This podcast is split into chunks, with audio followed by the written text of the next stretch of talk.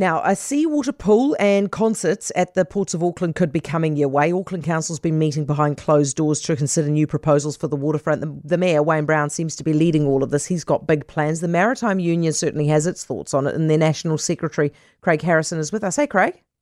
Hello, how you going? I'm good, thank you. You don't like this plan?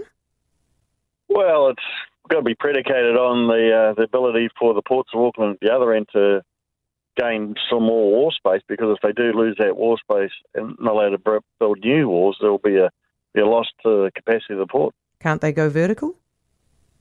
Well, you can go vertical with containers. You can't go vertical with uh, the cars and the heavy trucks and buses that come across the wharf and, and plate steel and iron girders. So you need to put that somewhere else.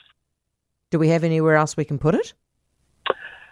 Well, until you have the supply chains and the trains and the roads fixed to Northland and connecting with the Northland port, and that port's developed. There's nowhere else to go other than Auckland or Tauranga. Yeah. Craig, if yeah. we compress everything other than the cars and go vertical with them, that makes more car space, doesn't it? it well, it does in a way, but um, which means that we know, free up some space for the water world.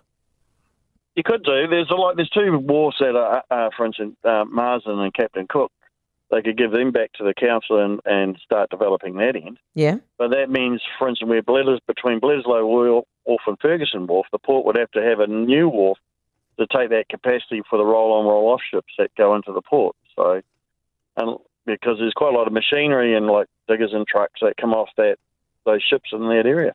Do you think this is ever going to happen? Well, it's hard to know if it's going to happen or not. You know, we sold all the shares in the airport to uh, fill a funding hole. So you'd have to wonder where the money's coming to do all this. Other people could develop it, couldn't they? It doesn't have to be the council. Yeah, they could do. Yep, uh, someone else could develop it, but then it's uh, would it be lost to the Auckland ratepayers and does it become a private, you know, playground for someone else? I, I thought the hint was possibly. I'm just I'm just just just shooting the breeze here, but the old Te Ao Māori showcase suggests the local iwi might be involved. Don't you think? Yeah, they could do. Yeah, yeah, they could be. Um, but there'd be a significant amount of work and planning, and you'd still have to build the capacity to keep the freight volumes coming through Auckland as Auckland's growing. Yeah, well, that's true. Now, tell me something, Craig.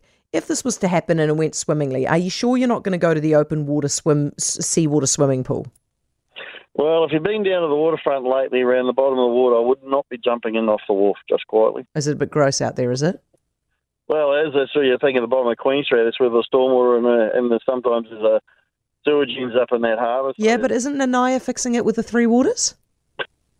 Well, not if you get that far down the harbour. Craig, thank you. I appreciate it. Craig Harrison, who is with the Maritime Union. I just look.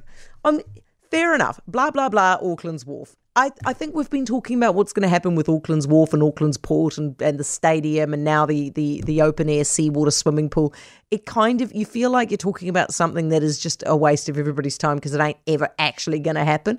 So I'm going to be judicious about how much we talk about this, okay? Because we we only want to spend time talking about real life stuff, not dreamy, dreamy stuff.